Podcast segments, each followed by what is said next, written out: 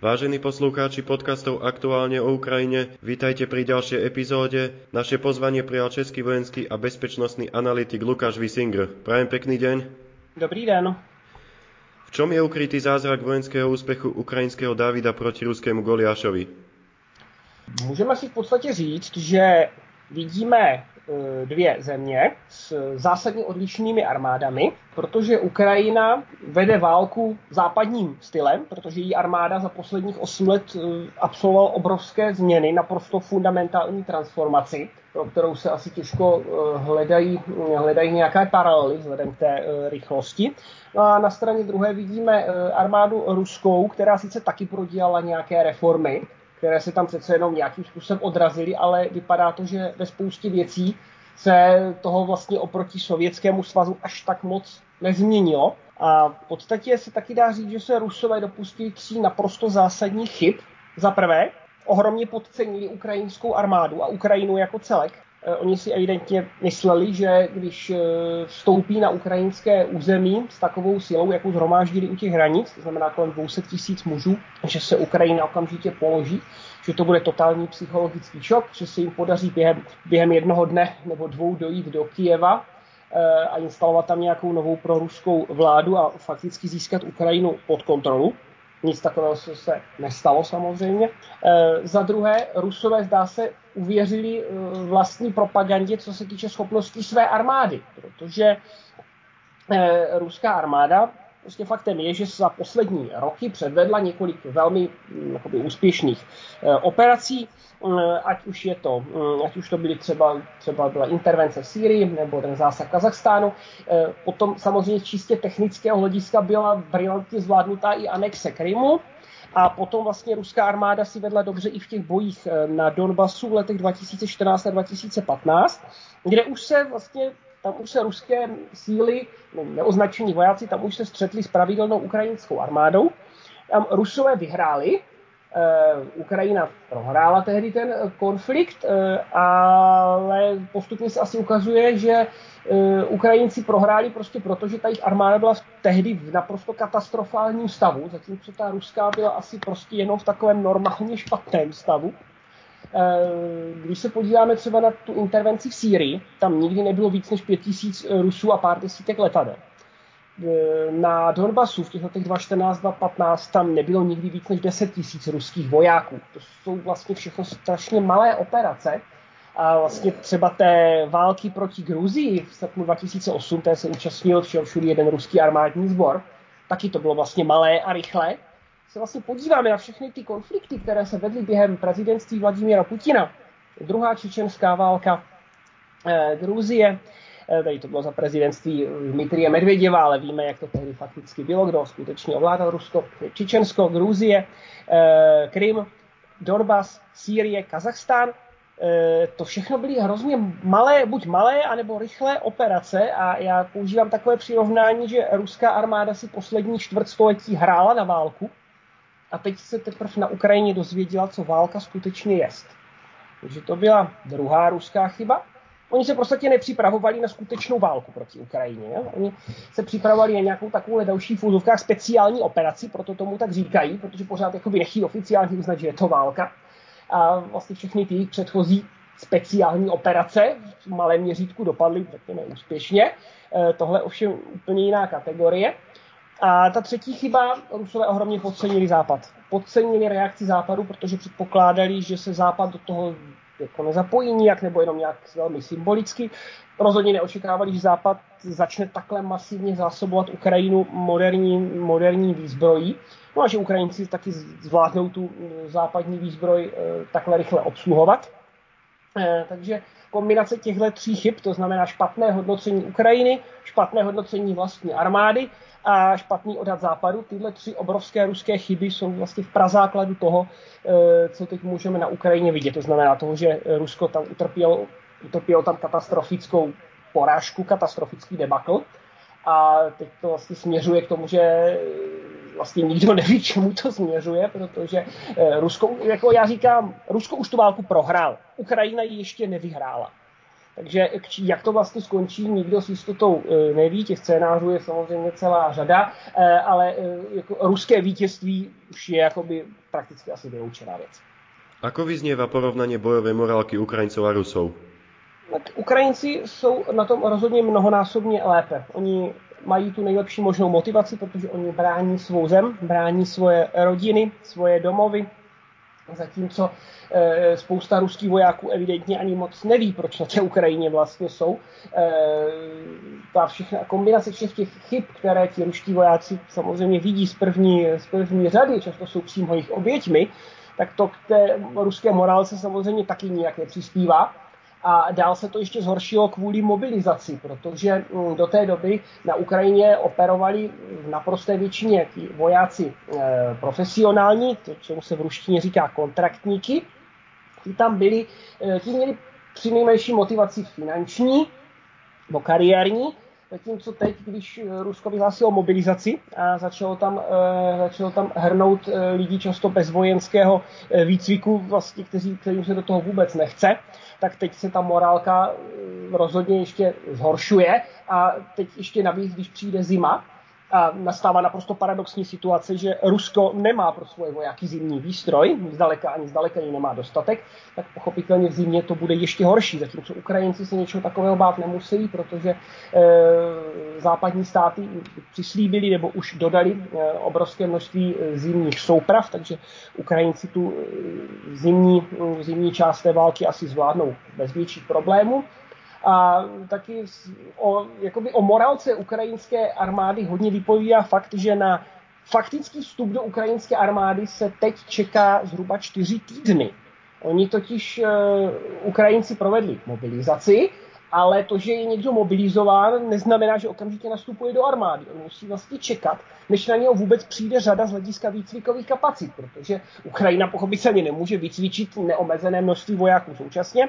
Teď tomu logicky začne hodně pomáhat to, že e, ukrajinští vojáci už se cvičí v zahraničí. Víme, že prodělávají výcvik v Velké Británii, v Německu, v Polsku, teď se možná přidá i Česko a Slovensko, další země že tempo výcviku se určitě zrychlí, ale i tak prostě platí, že Ukrajinci čekají na eh, čekají na to, než opravdu, můžu, než opravdu zahájí ten vojenský výcvik, čekají na to, čekají na to zhruba měsíc. Eh, to je taky současně doba, jak dlouho vlastně trvá, než je ukrajinský voják eh, vyslán do boje. Zhruba ty čtyři, mm, zhruba ty čtyři týdny probíhá výcvik takového, řekněme, normálního ukrajinského pěšáka. E, pokud je to nějaký specialista, třeba operátor protitankových střelžovelin e, nebo odstřelovač, e, tak to trvá zhruba 6 týdnů. Potom samozřejmě některé další specializace typu tankista a podobně, ty trvají ještě delší dobu, ale řekněme, ten základní výcvik je, nejzákladnější výcvik je čtyř, čtyř týdení, což je taky obrovský rozdíl proti těm Rusům, protože tady máme už spoustu zpráv toho, že ten výcvik těch Rusů trvá několik dní maximálně tak týden a často ten výcvik vlastně není vůbec žádný. Jsem si včera s úžasem přečetl výpovědi ruských vojáků mobilizovaných, kteří si stěžovali na to, že jejich výcvik eh, házení granáty probíhal tak, že jim velitel řekl, ať si udělají ze sněhu sněhové koule a hážou těmi koulemi což myslím asi nepotřebuje žádného dalšího komentáře. Um, ukrajinská morálka se prostě zatím drží na takřka nebeských výšinách a nic nenasvědčuje tomu, že by měla, eh, že by měla poklesnout, zatímco ta ruská je od začátku dost eh, mizerná, eh, takže v tomhle smyslu ta převaha na straně Ukrajiny je opravdu zdrcující. Rusi prišli za 9 mesiacov o obrovské množstvo techniky. Dá sa to porovnať s ďalšími inváziami, ktorých bol Kreml zainteresovaný?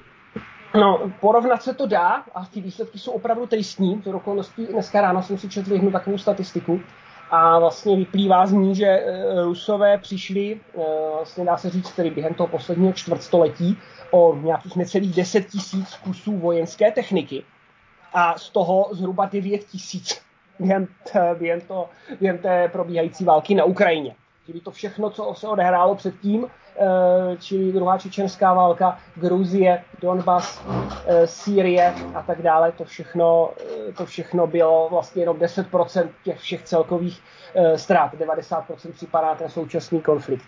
Čili je to pro ruskou armádu naprosto zničující a evidentní, že přišli o spoustu exemplářů ten nejmodernější technik, kterou prakticky asi nebudou schopni nahradit, protože na to už nemají výrobní kapacity, jsou odříznutí od dodávek eh, západních eh, komponentů, které jsou pro ně často nezbytné. Eh, takže ta výroba sice v Rusku pokračuje, ale to tempo klesá. Vypadá to, že některé typy zbraní asi Rusové už nejsou schopni vyrábět vůbec a přišli o spoustu velmi nákladných typů techniky, na mátko třeba stíhací bombardéry Su-34, bitevní vrtulníky K-52, těchto typů techniky byly ztraceny vysoké počty a říkám, Rusové nejsou schopni nahrazovat, to samé třeba drony.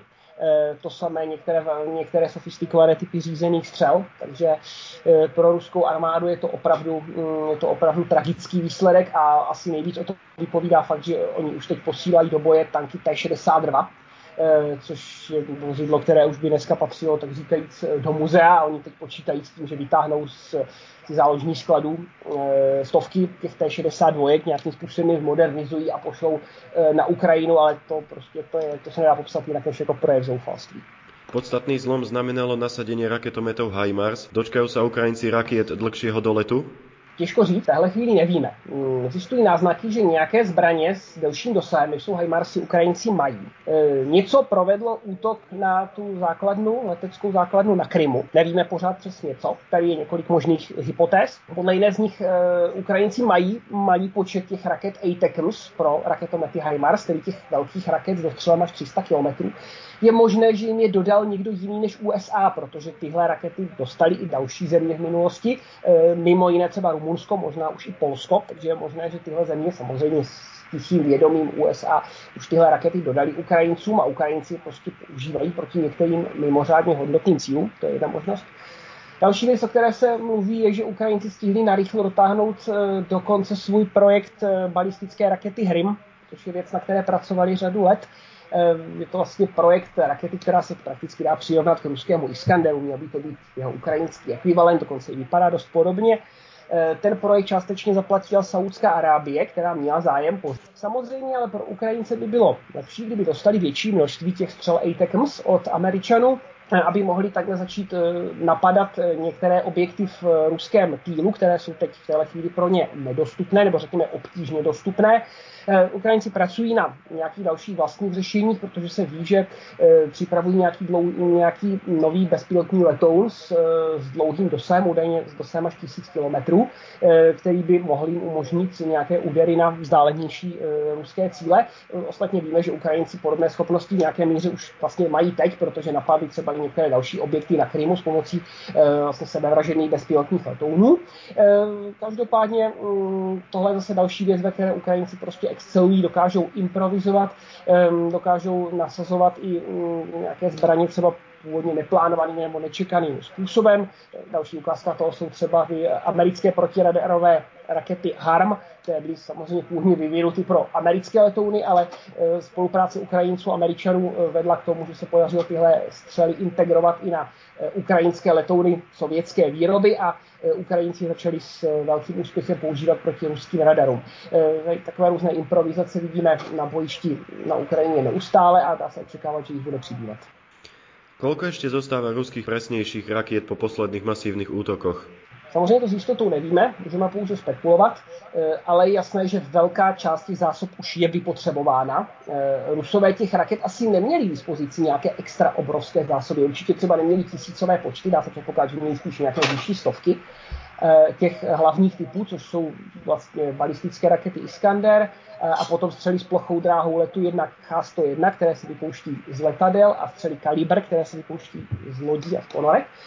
Určitě měly nějaké asi vysoké stovky e, a většina tohohle už byla vyčerpána a je asi jasné, že už Rusové nejsou schopni provést příliš mnoho takových e, raketových útoků, jaké jsme viděli v minulých dnech. To je taky i důvod, proč se obrátili k Iránu a proč začali masově používat ty iránské sebevražedné drony Shahid 136, protože dá se říct, že tenhle dron je vlastně taková střela s plochou dráhou letu pro chudé, takový jednorázově použitelný eh, vrtulový letounek, který nese výbušnou nálož a směřuje na nějaký předem určený cíl.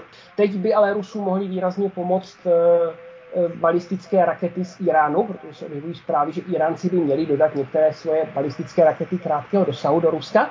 Eh, takže to eh, by zase mohlo pro Ukrajinu, pro ukrajinskou protizdušnou obranu eh, znamenat další výzvu, ale opět to ukazuje, že Rusko se prostě na žádnou velkou intenzivní válku nepřipravovalo, že na to nemělo ty zásoby těch přesně naváděných zbraní a že je není schopné ani v nějaké rozumné míře obnovovat. Odpově Izrael na dodávky iránských raket Rusom? On už nějakým způsobem odpověděl a dá se předpokládat, že se to bude stupňovat. Vlastně už se ví, že eh, Izraelci poslali eh, do Polska systém na obranu proti dronům a z Polska šel okamžitě na Ukrajinu. A Izraelci to věděli dobře a nic neudělali. Izraelská vláda nějak nezasáhla, i když oficiálně zastávali postoj, že mm, nebude dodávat eh, zbraně na Ukrajinu. Izraelci už taky přislíbili, že pomůžou vybudovat Ukrajině systém na včasné výstrahy proti útokům dronů. Eh, osobně předpokládám, že pokud opravdu dojde na to, že, eh, že Irán dodá Rusku svoje balistické rakety a že Rusko je začne Ukrajině používat, tak to bude znamenat další velký posun eh, ze strany Izraele. Myslím si, že Izraelci pak kývnou už na to, aby na Ukrajinu směřovali zbraně izraelské výroby z jiných zemí, což zatím Izrael vlastně blokuje tyhle dodávky. A umím si i představit to, že třeba Izrael poskytne nějaké svoje systémy protivzdušné obrany Ukrajině zase nějakým skrytým způsobem přes třetí zemi. Tady bych třeba připomněl, že ten proslulý eh, izraelský systém Iron Dome, nebo železná kopule, který byl vlastně původně vyvinut jako na obranu proti dělostřeleckým raketám, ale umí si dobře poradit i z drony, tak dvě baterie tohle systému si koupili američané eh, vlastně pro testy a srovnávání. Tyhle baterie jsou pořád v Americe vůbec by mě nepřekvapilo, kdyby se třeba za pár týdnů nějakým nepochopitelným tajemným kouzlem objevili u Kieva. Zavrali Ukrajinci oslobodením Khersonom Rusom definitivně cestu na Odesu? Jednoznačně. Naprosto jednoznačně. E, myslím si, že stejně bylo za poslední týdny nebo i posledních pár měsíců bylo zřejmé, že nějaký další ruský postup směrem na západ, někam na Mikolajiv nebo na Oděsu, že to už je prostě fantasmagoria, fikce. A teď je to už definitivní konec, protože Ruská armáda je prakticky teď schopná jenom se bránit v té situaci, jaké je teď. Nějakých velkých ofenziv už není schopná. E, uvidíme, jak do toho promluví nějaké další, nějaké další várky mobilizovaných vojáků, pokud tedy budou mít vyšší úroveň než ti současní. Ale teď určitě v téhle chvíli ruská armáda je schopná pouze, pouze nějaké obrany, nějaká velká ofenziva jakýmkoliv směrem je prakticky vyloučená. Okupanti budují zákopy na severe Krímu. Co to predznamenává? To se bojí, a mají proč. Ukrajinci dávají najevo, že chtějí zpátky i Krym, že se nes, že jaksi nespokojí jenom s tím, že vrátí tu situaci do té, do té úroveň, jaká byla v únoru 2022, čili že budou chtít zpátky celý Donbass a celý Krym. E, ne, může to třeba teď vypadat jako přehnané, ale já vzhledem k tomu, co Ukrajinci převedli za poslední měsíce, já to považuji za velmi realistické a nejsem v tom zdaleka sám, to je odborníci daleko lepší, než jsem já jako generál Ben Hodges, bývalý velitel amerických jednotek v Evropě, říká, že Ukrajinci budou schopni eh, na začátku, no, na začátku příštího roku eh, získat zpátky i Krym. Eh, pokud by se jim podařilo Krym odříznout od zásobování, tak ty, ruská situace na Krymu by začala být velmi, velmi problematická. Začala by se hodně podobat té Chersonu, všem s tím, že tentokrát by Rusové vlastně neměli kam a jak ustupovat. E, takže ty zákopy na severu Krymu, to, že tam je Rusové kopou, to prostě ukazuje, že počítají s tím, že nějaká další pozdější ukrajinská ofenziva by mohla směřovat na Eh, na anektovaný Krym. Eh, a jak říkám, ve chvíli, kdy ve chvíli, kdy se podaří Rusům způsobit nějaké další vojenské eh, porážky na Ukrajině, srovnatelné s těmi, jaké se staly, jaké proběhly u, mm, u Charkova nebo u Chersonu, tak považuji za dost možné, že se ruská armáda prostě systémově zhroutí a potom další logický krok pro Ukrajince samozřejmě bude osvobození Krymu. Odolajú obrancovia Bachmutu neustávajúcemu ostreľovaniu? Prečo je Bachmut pre Rusov tak dôležitý?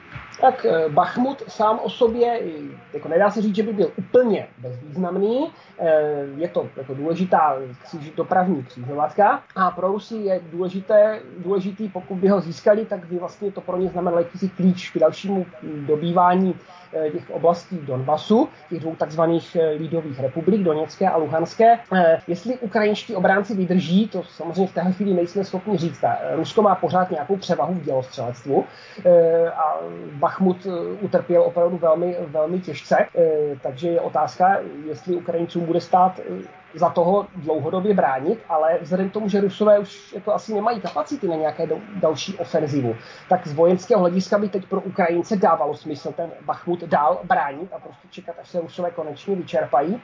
A to, že Rusové se neustále snaží ten Bachmut dobít, ono to má i symbolickou hodnotu, protože ty operace u Bachmutu, to je jedna z mála míst, kde se Rusům jako řekněme relativně daří, kde se jim občas podaří nějaký, e, nějaký malý územní zisk, e, tam ty operace totiž e, neřídí asi jakoby normální armádní velení, tam je řídí ta Wagnerova, Wagnerova vojenská skupina, které, kterou vlastní a řídí Evgení Prigožin.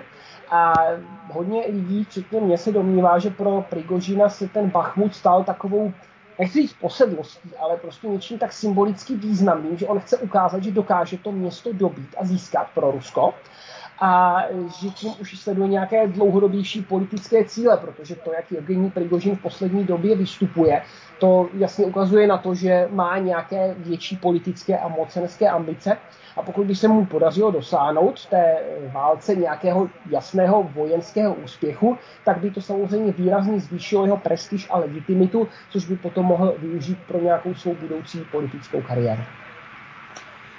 Kde sa môže Ukrajincom podariť ďalší zásadný prielom? V Luhanskej, Doneckej, Záporožskej či Chersonskej oblasti? Eh, těch možností, jak říkáte, je celá řada. Eh, nejpravděpodobnější asi, nebo na co se teď nejvíc sází, je eh, nějaký úder od Záporoží směrem na Melitopol. To by znamenalo vlastně přeseknutí toho pozemního koridoru, který Rusko dál udržuje, tedy myslím pozemního koridoru, který propojuje Donbas s Krymem a umožňuje nějaké ještě aspoň omezené zásobování e, Krymu, protože naprostá většina zásobování Krymu probíhala e, z jihu přes ten, e, přes ten Kerčský most, který ale Ukrajinci vyřadili z provozu. A to je taky mimochodem důvod, proč se ti ruští vojáci z Chersonu museli stáhnout, protože oni byli právě taky zásobování v naprosté většině takhle z jihu přes Krym. No a když přestal fungovat Kerčský most, tak to zásobování Krymu e, přestalo fungovat taktéž, protože ruská armáda je prakticky životně závislá na železnicích. E, zkušenosti ukazují, že ruská armáda prakticky nějakých 100-150 km od nejbližšího nádraží přestává fungovat čili to zásobování té skupiny eh, vojenské u Chersonu přestalo eh, jako být dostačující a právě proto se taky museli stáhnout.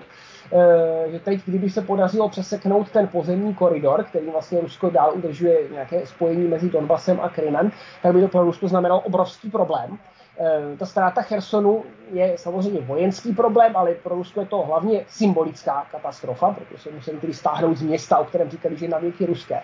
Ale pokud by se Ukrajincům podařil tady tenhle průlom někde od Záporoží směrem na Melitopol, tak to by znamenalo pro Rusy faktickou katastrofu. Tak by to byla další obrovská vojenská porážka. A je otázka, kolik takových porážek ještě může ruská armáda snést, než se prostě systémově zhroucí. A jednak by to pro ně znamenalo naprostou logistickou katastrofu, protože v té chvíli by následovalo prakticky úplné odstřížení, odříznutí Krymu. No a potom to se můžeme vrátit k té předchozí otázce, potom jako další krok by mohla nastat e, právě nějaká ukrajinská ofenzíva přes Pěrekovskou ší e, směrem, e, směrem na Krym. Ale zase těch scénářů existuje celá řada. Ukrajinci nás opakovaně v minulých týdnech a měsících dokázali překvapit v době, kdy všichni sledovali tu pomalu, pomalu probíhající chersonskou ofenzivu, tak najednou začal Blitzkrieg eh, u Charkova. Takže je klidně možné, že Ukrajinci zase teď připravují nějaký jiný úder, nějak, něco úplně jiného, eh, co teď nikdo moc eh, nečeká. Já jsem zaznamenal třeba spekulace, že teď by mohl přijít naopak nějaký velký protiúder právě někde na Donbasu, třeba někde v oblasti toho Bachmutu. Takže budeme se asi muset nechat překvapit. Jaké zbraňové systémy potřebuje Ukrajina aktuálně nejvíc? Teď je pro ně určitě nejdůležitější protizdušná, protiraketová, protidronová obrana, protože ty útoky těch iránských dronů, eh, jakoby, oni vojenské škody v podstatě nespůsobují, protože oni míří pouze na předem známé statické cíle, čili ničí hlavně ukrajinskou energetickou infrastrukturu a vidíme, že to pro Ukrajince začíná být velmi, velmi palčivý problém. Sice ti ukrajinští energetici, ti technici dokážou provádět takřka zázraky, takže eh, oni jsou schopni vždycky do 24 hodin Oni říkají, že teda 90% lidí, kteří přijdou elektřinu, ji má do 24 hodin zpátky. Eh, pokud je to pravda, tak předtím jako klobouk dolů. To je něco, co se občas nepodaří ani tady, eh, ani tady v Česku nebo na Slovensku a to nejsme ve válce. Že to je opravdu působivé. Nicméně Ukrajina prostě trpí, ta ukrajinská energetická infrastruktura je těžce poškozená. Ze západu mimochodem, kromě zbraní, přichází i, přichází i součástí pro tu infrastrukturu, věci jako eh, vedení vysokého napětí, transformátory a podobně, to taky Ukrajincům hodně pomáhá, ale teď je potřeba se nějakým způsobem efektivně likvidovat ty drony, respektive sestřelovat ještě eh, s větším tempem než teď a stejně tak ty e, ruské střely s plochou dráhou letu a balistické rakety, v případě, že tedy Irán dodá Rusku svoje rakety, tak tenhle problém bude ještě, eh, ještě zásadnější. Takže říkám, teď je nejdůležitější systémy obrany proti dronům, proti střelám s plochou dráhou letu, proti balistickým raketám. V tomhle smyslu je vynikající volbou ta dodávka eh, systému NASAMS pro Ukrajinu. Vlastně tenhle americko-norský systém, eh, on používá původně hm, letecké rakety MRM, to jsou vlastně rakety, které má i třeba české letectvo pro Gripeny. Ehm, ty rakety pro letadla a pro ten pozemní systém NASAMS se odlišují jenom nepatrně v detailech, a e, těch raket MRM jsou všude spousty. To je obrovská výhoda, že tyhle rakety má velká spousta zemí, jsou jich velké dispozici velké zásoby, takže je možné Ukrajinu zásobovat. A e, navíc se vyrábí další baterie těch systémů NASAMS pro Ukrajinu a předpokládá se, že to už bude další provedení, které se označuje jako NASAMS 3, a to je schopné používat i rakety krátkého doletu Sidewinder a těch jsou k dispozici taky obrovské počty, tisícové, které opět má spousta států po celém světě.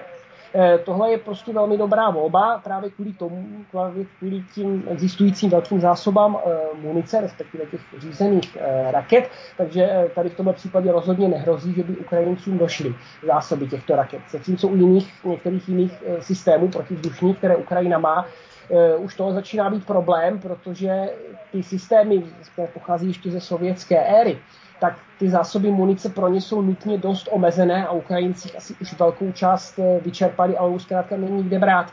Ono se ví, že třeba američtí nákupčí po celém světě eh, dokázali získat různé různé vlastně zásoby tady těchto těch řízených střel pro Ukrajince, tedy myslím těch střel sovětské výroby, ale i tak asi už ono není prostě moc kde brát a je to další důvod právě proč Ukrajina postupně, stejně jako třeba i u toho dělostřelectva, eh, postupně přechází na ty eh, západní standardy, protože eh, samozřejmě těch západních zbraní je k dispozici už teď podstatně víc a s tím, jak začnou nabíhat, nabíhat vlastně začne se stupňovat výroba v západních státech, což už můžeme teď pozorovat, že to začíná, tak vlastně díky tomuhle bude možné zásobovat Ukrajinu ještě efektivněji. A jako na závěr připomenu, 1. ledna 2023 e, začíná znovu fungovat zákon o půjčce a pronájmu v USA, ten Land-Lease Act proslulý, který, e, který měl obrovský podíl na vítězství spojenců ve druhé světové válce, protože vlastně americký průmyslový potenciál pracoval pro, e, pracoval pro Británii, pracoval pro Sovětský svaz